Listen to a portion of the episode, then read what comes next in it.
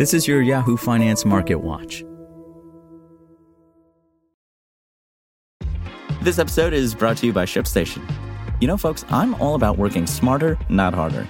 Running a successful e commerce business can be really convoluted, and honestly, you have enough going on. So, I want to introduce you guys to ShipStation. I love using ShipStation because it makes it so much easier to automate all my shipping tasks, and I can manage all my orders in one simple dashboard. Work less and ship more with ShipStation, the innovative tool that helps turn your shipping challenges into opportunities for growth. Go to shipstation.com and use code TechNews to sign up for your free 60 day trial. That's shipstation.com code TechNews. This is Yahoo Finance Daily, a daily update on the top business, finance, and stock market news from around the world. Let's jump into today's stories.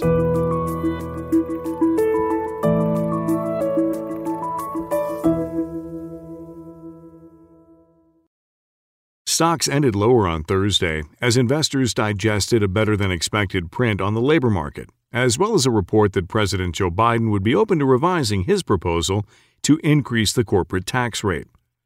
The Washington Post reported that Biden was reconsidering his previous proposal to raise the corporate tax rate to 28% from 21%, which had been seen as a major roadblock to winning Republican support for his infrastructure plans.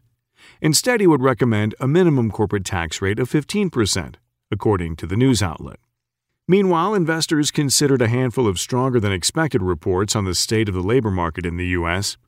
ADP posted its closely watched report on private payroll changes for May, Thursday morning, which showed a better than expected 978,000 jobs were added back last month versus the 650,000 expected and the Labor Department's report on new weekly unemployment claims showed that new filings broke below 400,000 for the first time since March 2020, with fewer individuals becoming newly unemployed as more areas of the economy reopen. Both reports set the stage for the Labor Department's May jobs report out Friday morning which will be instrumental in determining the strength of the economic recovery and suggesting whether the Federal Reserve might soon be due to taper its crisis era asset purchase program. April's sharply disappointing jobs report, with a paltry 266,000 jobs added back while 1 million had been expected, served as fuel for the Fed to stay on hold with current policies. But this stance could be undercut by a marked improvement in data, some pundits noted. The May employment numbers are really very important, Stephen Blitz, T.S. Lombard U.S. economist, told Yahoo Finance. That's really going to set in the market's mind whether or not the Fed announces a taper at the end of July or whether it's at some later date. Other pockets of the market have also garnered considerable attention. The so called meme stocks, or stocks that have become popular on the Reddit forum r slash Wall Street Bets, gave back gains in early trading after rallying strongly on Wednesday. Shares of AMC Entertainment Holdings recovered losses after sinking earlier in the day, following an announcement that the company planned to sell another nearly 12 million shares. The resurgence in retail investor interest also lifted shares of other meme stocks, including Naked Brand Group and BlackBerry. I don't know if it's so much a threat to the market it's more of a learnings experience.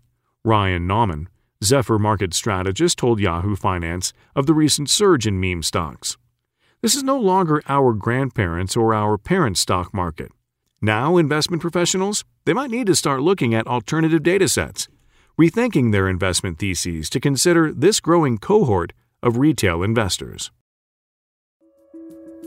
For more live coverage of business, finance, and stock market news, please visit yahoofinance.com. We'll be back tomorrow morning with your daily update. So until then, thanks for listening.